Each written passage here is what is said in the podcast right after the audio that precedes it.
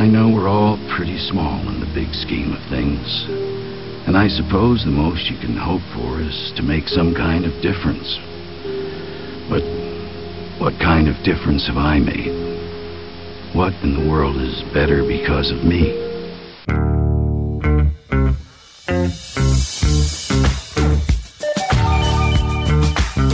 It's Mantz and Mitchell on the weekend with Gary Mantz, Suzanne Mitchell. A double shot of good conversation with great guests to power up your day. Mantz and Mitchell, you're on the air.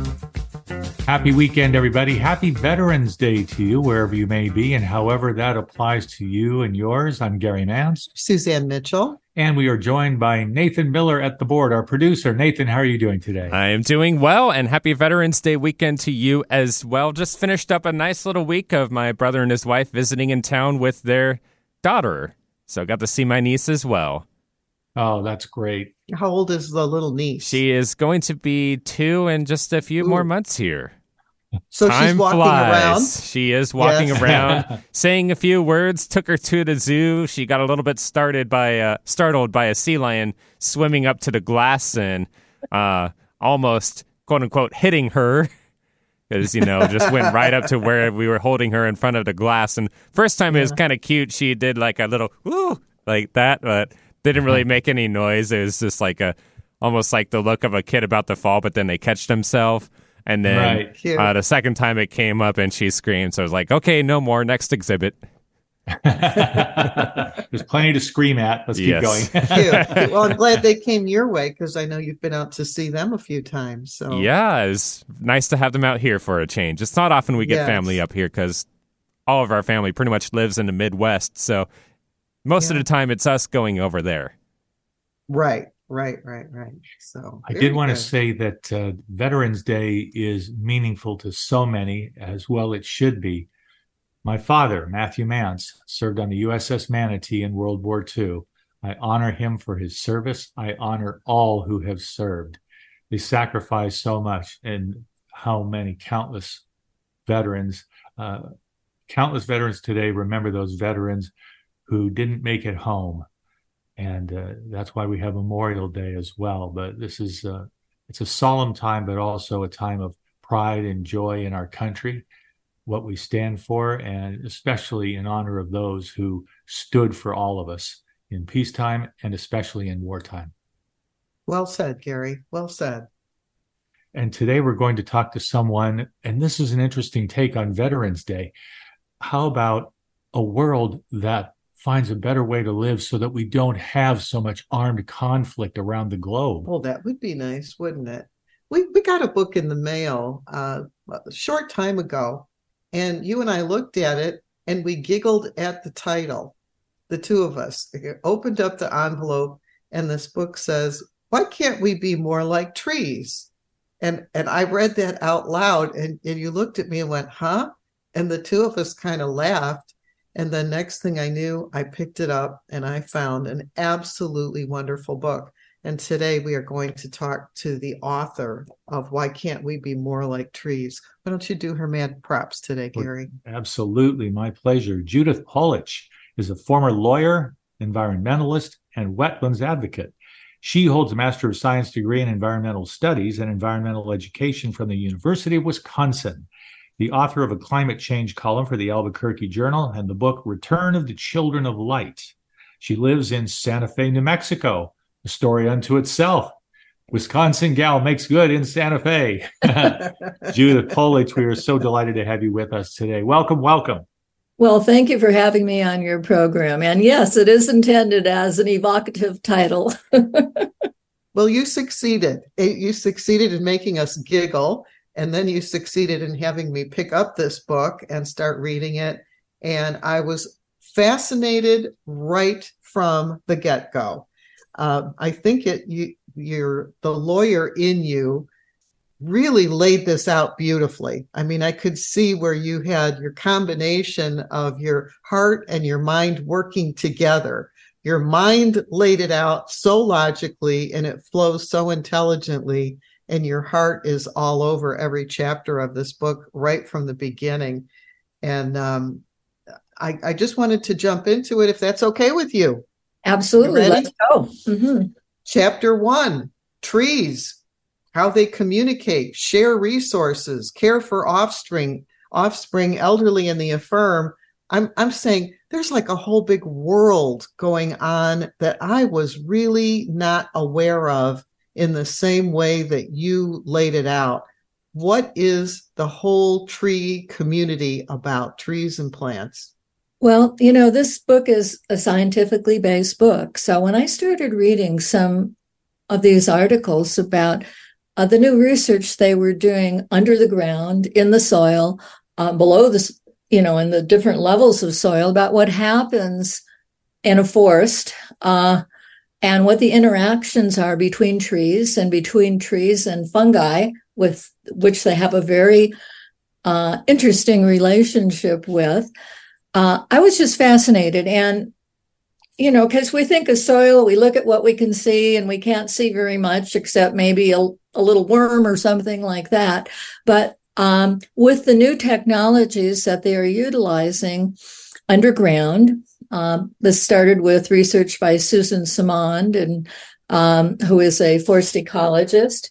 Uh, they were able to determine and track uh, the interactions, both in terms of sharing food um, between trees, between tree roots, between what they call the mother trees, the more established trees, and the younger offspring, also between trees of different species who were in, in need of food.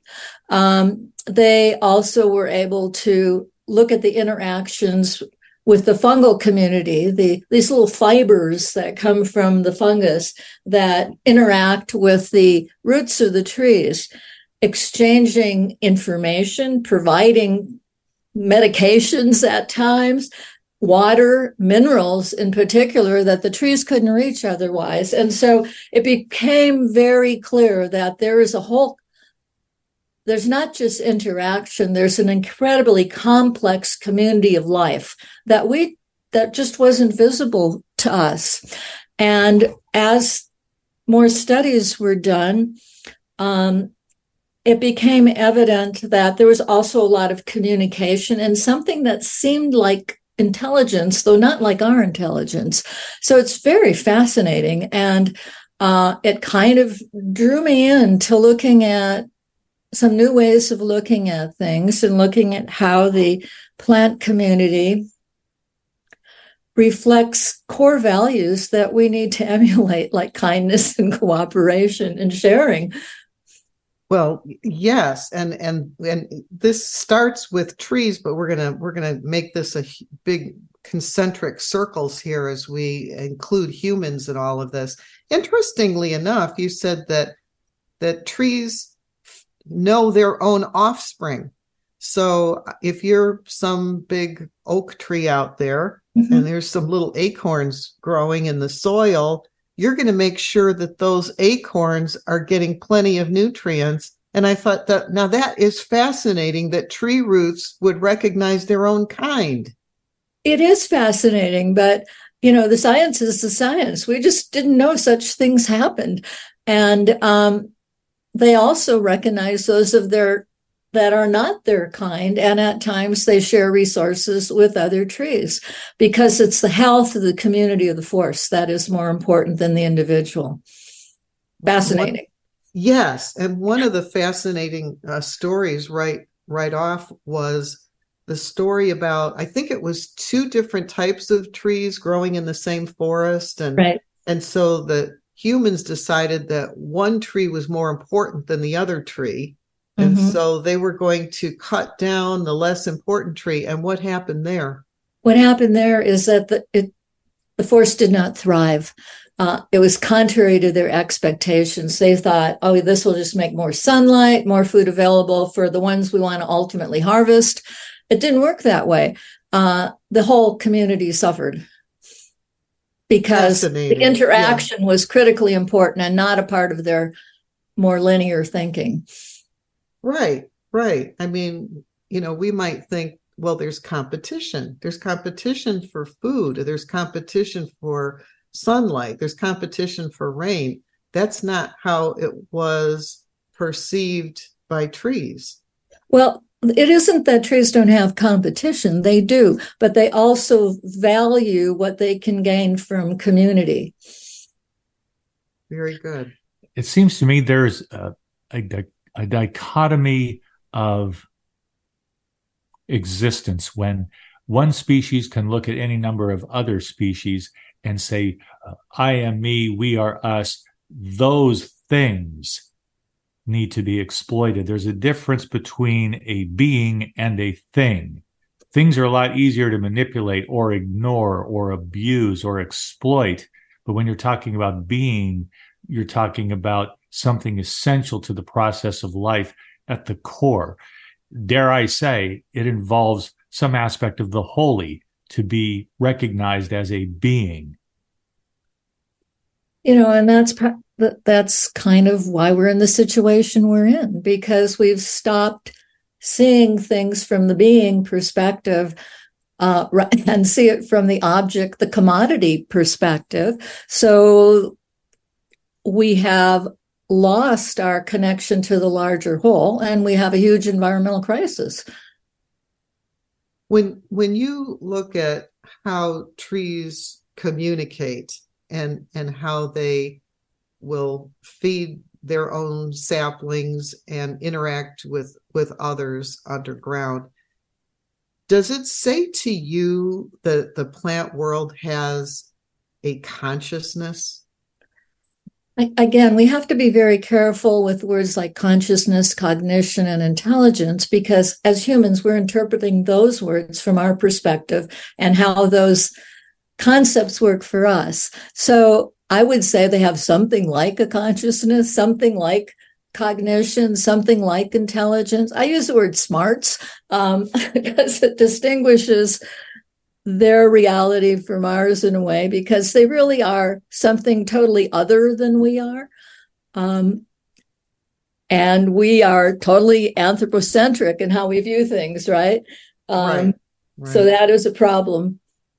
Well, you know where where we're heading to before the end of the hour is the interconnection of all of this but one of the things that i got early on in the book that i found so incredibly fascinating was it seemed like as you know robert frost said there was a road that diverged in the wood and yeah. and so if you went one way which mm-hmm. would be toward the uh, animals and humans, you had to develop a way to take in your nutrients and to get rid of your wastes.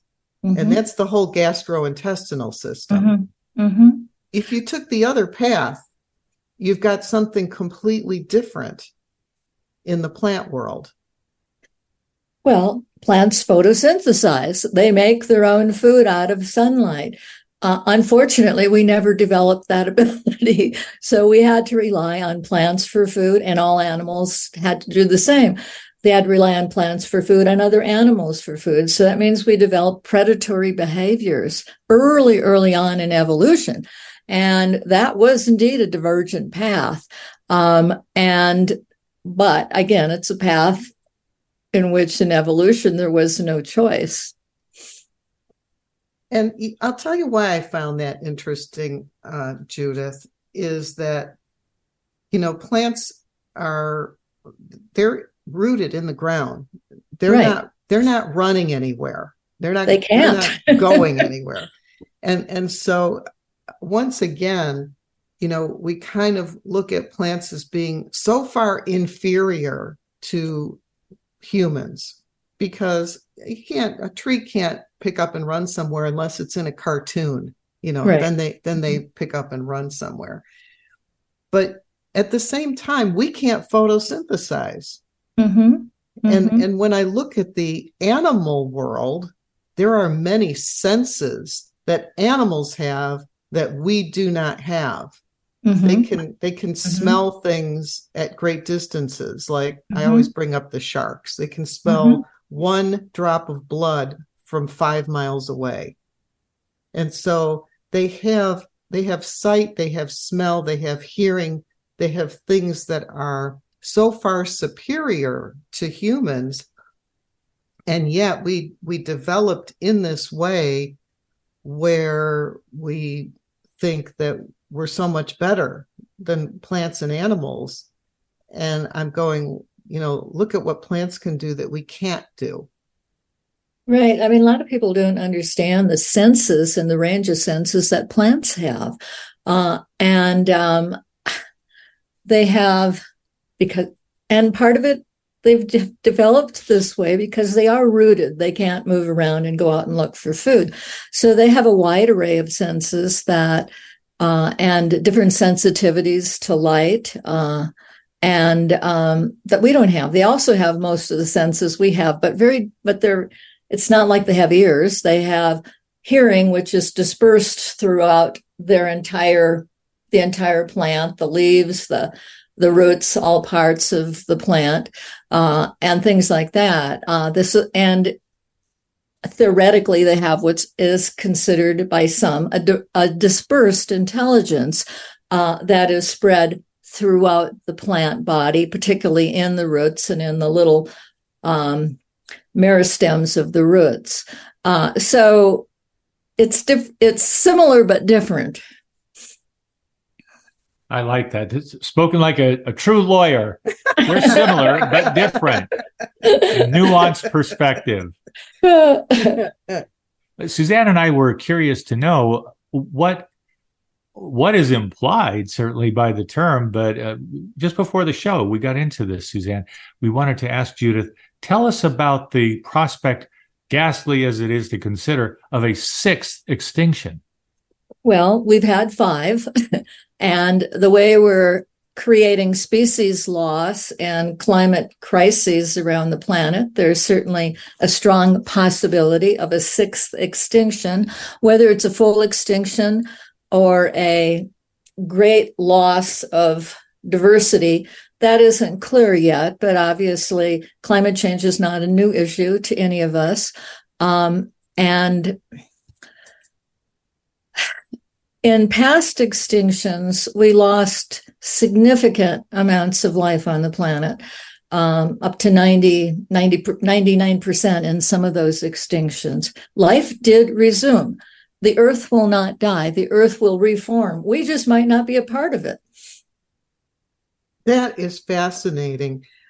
When you're looking at extinctions, you're talking about hundreds of thousands or millions of years. What what kind of time frame are we looking it's, at? It's a large okay. Extinction on the trajectory we're on now, uh, and um, we are making some progress in climate change, though it's slow and not enough to avoid a lot of pain and trauma for many humans and many other species.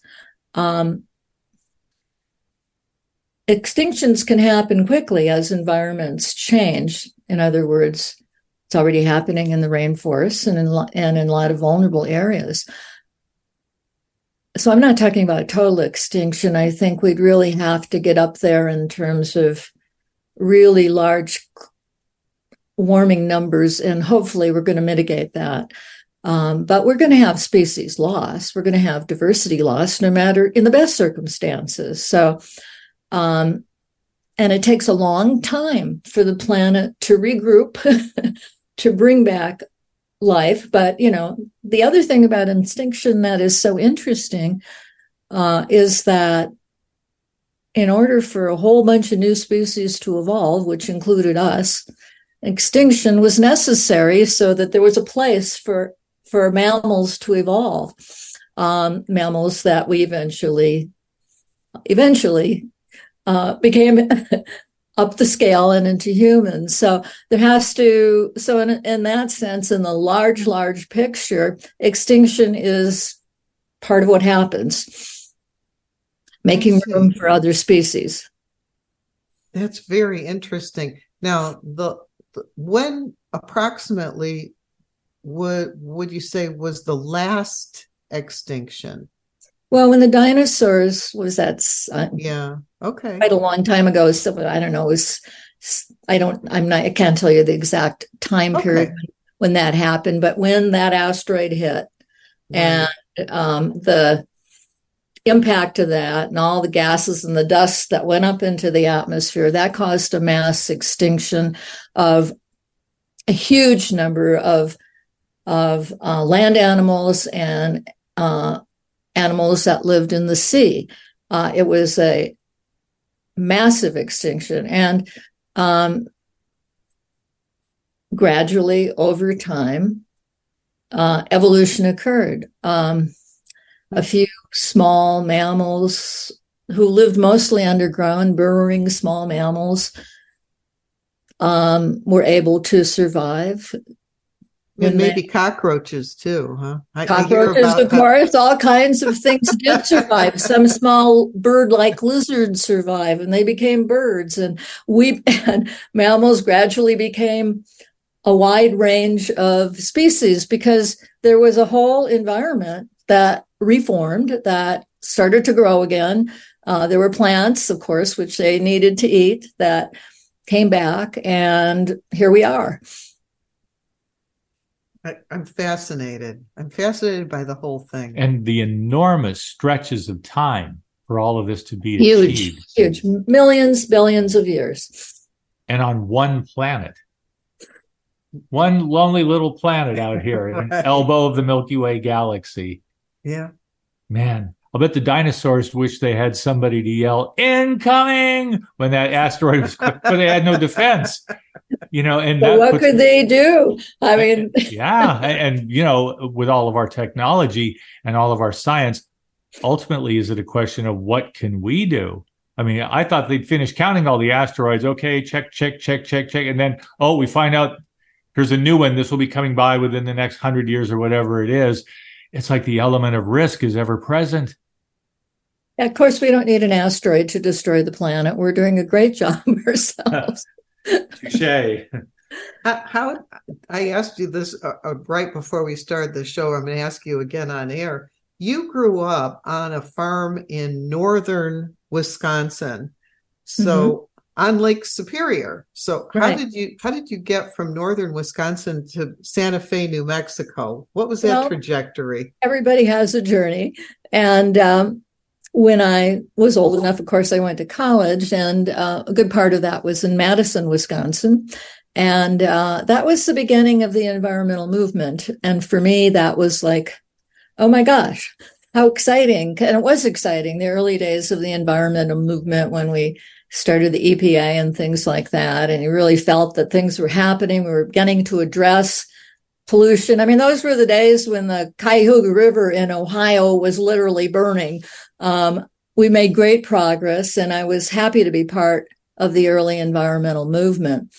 Uh, eventually, I moved to the Boston area, and uh, and then even from there, after five or six years, I moved to Santa Fe, New Mexico, where I've pretty much lived ever since then. Were you influenced by other people when you were growing up? Things like um, uh, did you read silent spring or absolutely. You... i mean those those there were certain books like that um, that were bibles in a way uh, right. and actually eye-opening um, population bomb by paul ehrlich. I mean those were all kind of classics in the early environmental movement. You bet. I was also reading, starting to read more spiritual things too at that time and saying, oh, gee, I wonder if there's a way to bring these worlds together. You know, Judith, we have talked about that with uh, with a lot of other people uh, over the years about when they had their own spiritual thoughts, their own thoughts mm-hmm. about, you know, what is life and what is mm-hmm. reality and, and what is my place in it. And people who have had uh, rich spiritual lives often started when they were young. And in the mm-hmm. beginning of your book, you you talk about how being on the farm, you just loved going into the woods. You were always a naturalist. I mean, it, it's I, like you were born in the right so. place, right? I think I started out as a tree hugger back then, and uh, the trees because it was a solitary existence. There weren't any kids in my neighborhood. So I would just go wander off in the woods and and you know hang out with the trees and you know pick berries and listen to the frogs and just have an interactive and rich experience that I didn't understand then was a holistic experience because I was I was I didn't know there was anything else, uh, any other way to experience that until later when I became dissociated in some ways, like most of us do when we're enculturated.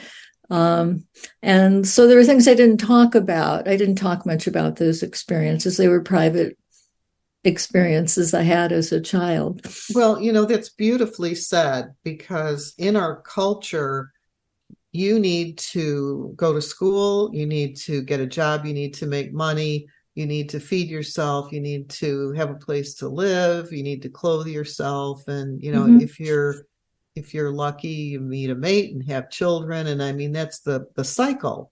Mm-hmm. And and so um it might be that there are many, many, many children who are born to be artists and musicians and environmentalists, but life gets in the way and says, You need to make a living, my dear. Mm-hmm. And, and so, what was interesting in your case is that being uh, a lawyer is so left brain, so analytical, and and and it seems like in the reconciling of your rational side with your spiritual side, you kind of come, have come up with the best of both worlds and are able to pursue your en- environmental um, advocacy using a, a, a very good mind that got developed as a lawyer. Does that make sense to you? It does. Basically, I started, my first career was as an environmentalist. And then later I went to law school. And it really was an, an, a very fascinating process because I didn't really understand how the world worked, but I sure did after that first year of law school, of law school. And so I had a long legal career. And then when I retired, I went back into doing environmental work. Uh, and I realized when I was ready to retire that I had developed a whole set of skills that I didn't have before I became a lawyer and a law and um, went to law school. And I could take those skills and utilize them in a different way than I might have earlier on. I I knew how to take complex information and put it to a reader in a in a concise but understandable way. So that was a, a wonderful uh, skill enhancement for me, even though many times during my legal career, I felt divided between my spiritual side and my professional side. Mm. It is time for our one and only break of the hour here at the bottom of the hour. The book is Why Can't We Be More Like Trees? The Ancient Masters of Cooperation, Kindness, and Healing. Judith Polich is our guest of this hour. Delighted to have her with us. Delighted that you're listening. Give us a couple of minutes and we will be right back. Hi, everybody. This is Anson Williams from Happy Days, and I'm so excited to tell you about American Road. It is the best car travel magazine in the world. They have the most fantastic adventures detailed in each magazine with all your itinerary. We could just jump in the car with your family and have the most fabulous adventures you've ever had in your life. Please get a copy of American Road and start your own adventure. Staying connected with Gary Mantz and Suzanne Mitchell is easy. Just go to mantzandmitchell.com for the latest info on topics and guests. Friend Gary Mantz and Suzanne Mitchell on their Facebook pages and like the Mantz and Mitchell show page at facebook.com slash Mantz and Mitchell. If you're on Twitter, share a follow with Gary and Suzanne at Mantz Mitchell. Join Gary and Suzanne Friday and Saturday mornings at 10 a.m. for an unusual show that covers everything from personal growth to the paranormal. Here's an amazing act. Here's a tremendous act. Here's a startling act. The amazing, the thrilling, the greatest, spectacular, incredible, exciting, wonderful, world famed, most unusual novelty act. The home of the A team of Alternative Talk is mantzandmitchell.com. Heard right here on Alternative Talk 1150 AM or streaming live from your computer anywhere. Terry Loving wants to help you with your online marketing challenges right now. She has several courses she is giving away to help you get your business working for you online. Yes, giving away. WordPress websites are her specialty, yet her technical skills go way beyond that. Check out her blog at terryloving.com or email her directly at terry at terryloving.com. That's terry at terryloving.com. On Friday, Mantz and Mitchell welcomes Scott Stabile, who soothes our souls with bite sized snippets of ideas from his book, Enough as You Are. This is medicine for your spirit. On Saturday, Michael Kozlowski entertains us with American Ghost Stories, true tales from all 50 states. Take a fright filled tour across the U.S. with us as Michael surveys some very haunted places. Bringing you mastery and mystery since 2007. We are Mantz and Mitchell, Friday and Saturday mornings at 10 on Alternative Talk, AM 1150. Seattle, Tacoma, Antwerp. That's right. We're streamed worldwide on our app and on the web at 1150kknw.com. Welcome back to Mantz and Mitchell and our guest this hour, Judith Polich. She is the author of Why Can't We Be More Like Trees? The Ancient Masters of Cooperation, Kindness, and Healing. This is a brand new book, Judith. What is the uh, release date on this book? I just came out the 7th of November brand new, brand, brand, brand spanking new. Wow. Why can't we be more like trees? You have a website and probably some social media, and you write for a journal in uh, New Mexico. Please let our listeners know about yeah. all the ways that they can find out more about you. Well, my website uh, is cuttingyourcarbonfootprint.com, and that's no spaces between. Cuttingyourcarbonfootprint.com and that's also the name of a column that i write on climate change. Uh, if you go to my website you'll be able to read copies of a number of my articles. Uh, also there's information there on my books and about me. Uh, so it's cuttingyourcarbonfootprint.com no spaces. We'll get you there um, I have written a, col- a, climate change column for the Albuquerque Journal for the last four years, and I'm just in the process of moving into some other publications and newsletter formats and things like that to make it more widely distributed. Uh, so, what else can I say? I love writing, I love sharing with people. Uh, my book uh, is about new narratives that we are developing as as humans, new ways of thinking about ourselves uh, and our interaction with nature uh, that can help us address the climate change crisis. And I think many of our old stories, the idea that we are superior to nature, that we're not part of nature, uh, that nature's there for us to control and commoditize, are old stories that are no longer serving us. But my research has indicated and that from wide parts of the scientific community as well as uh, our traditional religions news stories are arising that are really exciting and are placing us back into the community of nature in a way that we simply can't deny so i hope folks will get out and read my book and enjoy it absolutely and it's funny you brought up the religions, and when I was reading about that, I I I said to Gary, "Well, here's something I never knew." And I was completely fascinated by what you wrote regarding uh, what is happening. The fact that there are four major religions covering 6.5 billion people mm-hmm. and what each of them has to say currently about the environment and the climate. And uh, I'd, I'd like you to just touch on each one of those things because uh, when I read that, that was just a, a jaw dropping experience that, that religions are actually getting behind this. They are. And um, within the Catholic Church, uh, Pope Francis has been a real advocate for taking action on climate change. And we look back to the teachings of St. Francis, we can understand wh- how that evolves. And it kind of goes back to interpretations of the biblical story of creation. Increasingly now, it's recognized that it's not power over, that it's not we're superior to, but we're a part of nature and that it's our job to protect and to be the caretaker of this wonderful garden of life that we've been given.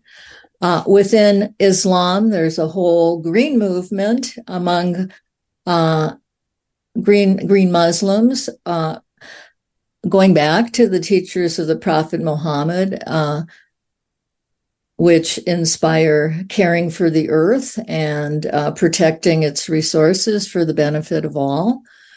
In um, Buddhism, many, many writers from Joanna Macy to um, Thich Nhat Hanh have expressed the need to care for the earth and to be in alignment with the earth and to deal with our own um, our own consumption levels and take responsibility rather than just meditate. And um, I guess the other would be Hindus. Hinduism, which I personally feel an affinity for, in which many traditional Hindus see the sacredness of all life, the interconnection of all life, and the oneness of all life. So these seeds have always been there. And that doesn't mean the policy leaders of those countries are following through, but there is a deeper understanding uh, that goes back to the idea that we're all embedded in one larger life and that we all ha- we have a role to play to care for all of life. And i think it is implicit in our major religions as well as many of the other religions that people follow that are more indigenous and uh, earth-based the folk the folk uh, religions of the world. So it's there. I mean and maybe it's been misinterpreted in the past, but increasingly people are getting it.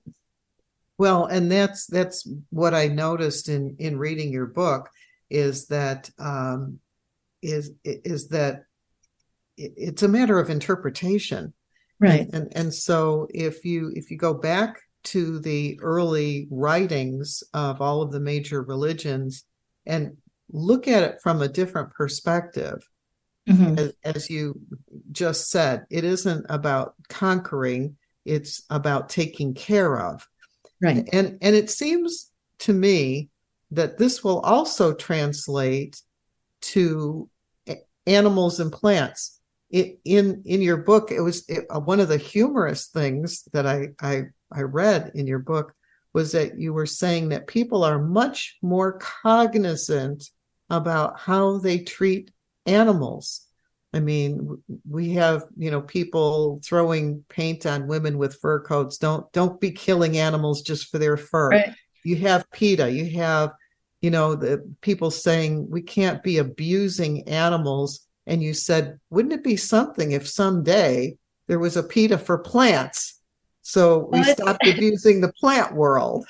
it's interesting. I mean, and that of course brings up lots of issues since um, of course, we eat animals, but we also eat plants, and we don't think of them as sentient for the most part, though increasingly there's evidence that they may be. And what that may mean is that we just have to treat them with respect, with kindness, with appreciation, the way many indigenous cultures have forever.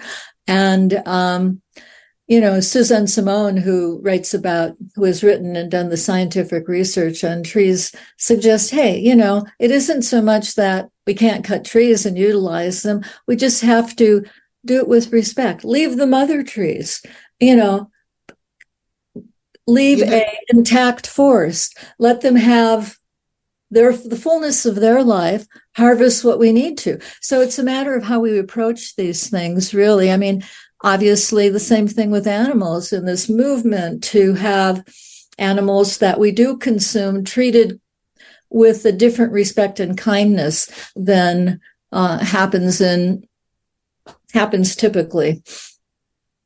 Uh, one of the programs that uh, Gary and I watch, and I, am a, a huge fan of, is a program called Life Below Zero. And in recent uh, years, they have uh, featured a, a, an indigenous Native American man along with his two children, and he's teaching his children the indigenous ways and he he's a hunter they they put mm-hmm. him on the program because he he is a hunter and they show how it is that he hunts animals how he guts them, skins them, feeds people the meat and all of that. And he's constantly talking about the respect of the animal. And, and if you kill the animal, the first thing you do is thank the animal for giving its life so that you can live. And, and, and that you don't kill indiscriminately. This is mm. not for the joy of killing animals you you kill what you need and no more than what you need and you share with your community there is a, a way of looking at life and a way of of living life which doesn't mean that you would never eat a plant or never eat an animal but as you said i think the most important part is having us respect each other and and one of the and i don't know if, if you agree or if i got this like just from my own thinking. But it seems like when you're looking at the plant world, the animal world, and the human world on planet Earth, to me, it looks like a three-legged stool. Mm. And and mm. and so I I say, are we not all equal? Are are are the plants not important? Are the animals not important? Is it only the humans that are important? I mean, I want to think about this differently so right. that I, I act differently. Well, that's an interesting analogy. A one legged stool does not stand, right? right. so it can't just be all about the humans. Um, and we're, I think, at a time when we can begin at least to ask some questions and reevaluate our interactions with the kingdoms of life that we share this planet with. Uh, and uh, while we may be the dominant species, we're not necessarily the smartest in many ways. Uh, we're not necessarily um, the most thoughtful. Uh, and but one thing we, I think, are beginning to understand is we are part of a larger interactive whole. And the more we can develop the ability to think more holistically about the world we're living in and our responsibilities within the wholeness of all life, uh, the more that path is going to become clear to us and how we can interact uh, in a more respectful way with all of nature. Gary and I have talked to dozens of uh, people who, who are either mediums or psychics or can see into other dimensions. And one of the really consistent uh, topics is that we are all connected. It is really a network, it's really a matrix that we're connected with every other person. When somebody is on the other side of the world, we can feel what is going on with them, that there is that connection. And reading your book, I said to myself, if we are connected with every other person on this planet, are we not connected with everything else on the planet anything with intelligence any animal any plant. You know where does that fit into the matrix? And it seems to me it, it, there is a, a place for that as well. I think both religion and science are pointing in that direction uh, as we have deeper understandings of what consciousness is and um, different ways of looking at consciousness. And I'm not psychic, but I can, I hope, I aspire to perceive holistically. Um, I have for a long time because my rational mind, reductionism, all those skills in, that we have and that uh, we humans have developed that have made the world work for us in the way that it has are important, but within a larger context is the wholeness of all things. So we can't be one or the other. We really have to be both. I'm curious to know, Judith, when you were first getting into ecology, environment, I remember Earth Day 1970. There yes, me too. me too. who were your heroes there? Well, I was in Madison, Wisconsin, and Gaylord Nelson was our senator and very responsible for some of the mm-hmm. environmental mm-hmm. acts at that time. I remember that myself and a bunch of our friends who were kind of hippies in those days did a big dance around Gaylord Nelson, who came to our Earth Day celebration. he was your maypole. he was our maypole, right? How about someone like Rachel Carson? There's Oh, somebody who's got it. Of Yeah. course. I mean, and, you know, one of the first scientists to really speak out. Um, one of my heroes is Al Gore. I, I mean, I think he's done so much uh, to bring climate change into our consciousness. And he's continued to work, you know, 24 hours a day on climate change directives and uh, he's an extraordinary human being. So there are many examples. Um, many people I admire who are relentless and who seem to have the resilience to keep going in the midst of difficult times. Um, but I guess I've been lucky. I've been shaped by the thought of a lot of people. One of the things that I heard recently was about some um, federal lands being set aside for a national park. And in my mind, I was thinking that national parks were all done by Teddy Roosevelt, you know, a hundred years ago, and and then that was it. And that's not true at all. There are Well, additional lands being set aside for national parks, national forests that hopefully will. Actually, the uh, government, current government under Joe Biden is quite active in terms of setting aside lands and turning, including Bears Ears, which is about a million or so acres over in Utah.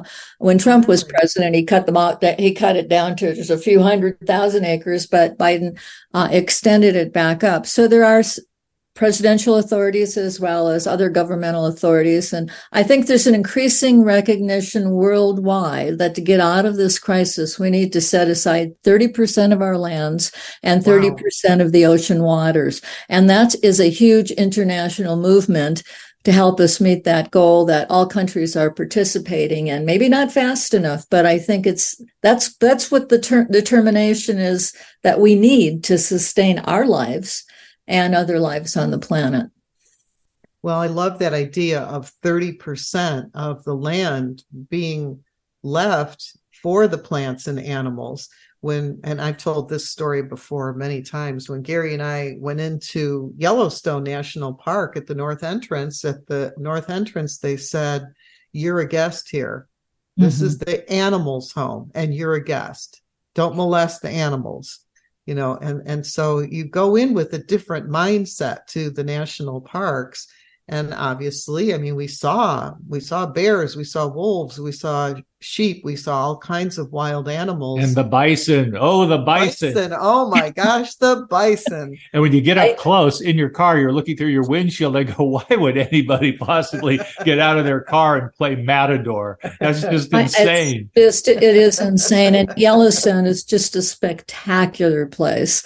And um, yeah, I mean, and it, but one problem, of course, is that we're kind of loving our parks to death. Uh, they're overused in many in many areas, but there's a, there are lots of reasons why. I mean, we need to go. I think as humans, we need to spend as much time in nature as we can. Nature is very healing, as I talk about in my book, the various different levels of how nature heals us, and uh, we live in such in such complex, stressed out existence that sometimes just to walk in the woods, going to and going to some place special like Yellowstone, just brings us back to our center probably quicker than any other way I can think of of getting there. And that's why I was glad to see that we are still creating national parks. We are still Hmm. create setting aside those lands for people to enjoy in their natural state. And you know that's that's really good to know that that, that is occurring now. We we need to go in that direction. And and 30% that's that's big number. That's a good number to aim for. It's a good number to aim for and it has to be not just wasteland, it has to be land that's vital to lots of species. Yeah. Hmm. This idea of the national parks, I just love the whole concept. It's just this wonderful natural umbrella over our continent. How do you see funding? I mean, we're looking at another possible shutdown, hmm. and we go through this. every now and again, whether we want to or not. And I certainly hope not. But in terms of the national parks, they're such jewels. And I just wonder what kind of over over overarching philosophy is going to be responsible for the next generation of people who are the next generation of stewards. Hopefully, people who see dominion, to go back to a biblical concept, dominion as stewardship rather than dominion as domination. Well, I think most of the people who work within recreation generally, whether it's Forest Service, national parks, uh, other set aside areas, and there are many of them, are coming from an earth ethic. Uh, they're in those jobs because they love the natural environment. And I think many of the administrators, many of the policy leaders are also coming from an earth ethic. I mean, it, our politics is complicated and divisive right now. It doesn't always have to be that way. There should be some areas that we should be able to come together on. Hopefully, we will more and more uh, in terms of preservation and caring for our part of the world as a whole.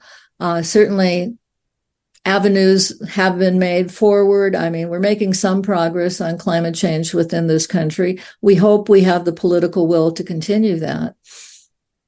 Absolutely. And then the seas.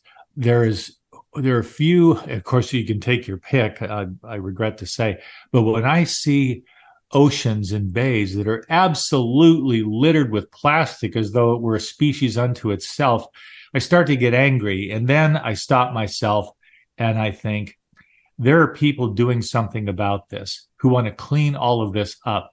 If you look at, you know, you poke your nose under the water in certain places on this this earth you get into the seas the inlets the ocean and you see all of the plastic and i mean it's killing fish it's doing all this harm it just looks like a portrait of unconsciousness not meanness more like sloth and indifference that has to be addressed. And then I see people just coming up with innovative ways to clean all of that out, to scour the seas of these things that don't belong there. And I start to take heart again.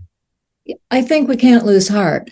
And part of the purpose of my column, Cutting Your Carbon Footprint, is to talk about things that individuals can do and change in their lives that can add to our cutting down our carbon footprint, whether it's how we handle plastic in our homes uh, or the cars we drive, um, putting in a heat pump in our house, whatever those things are that individuals can do, as well as governments and larger entities. So it comes down to not just we got to do more than be angry. We got to take action and we have to encourage our politicians to take action.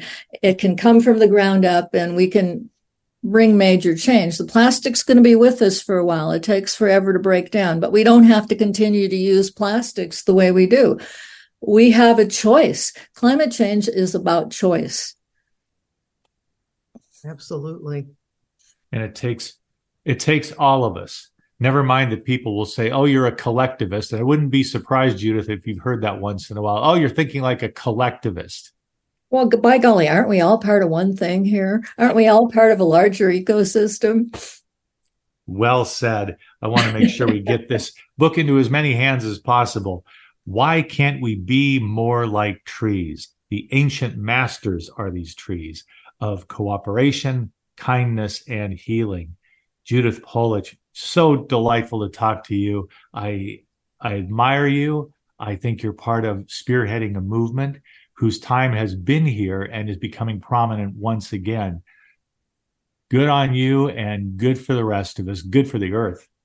Thank you both for having me. I've enjoyed talking with you very much and best luck in your endeavors.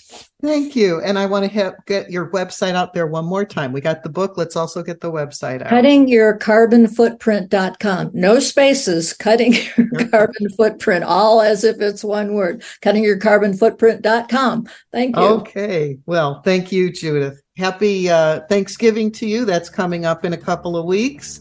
And Wonderful uh, thank holidays. you for being with us. Enjoy All the holidays. well. Okay. All right. And thank you, veterans.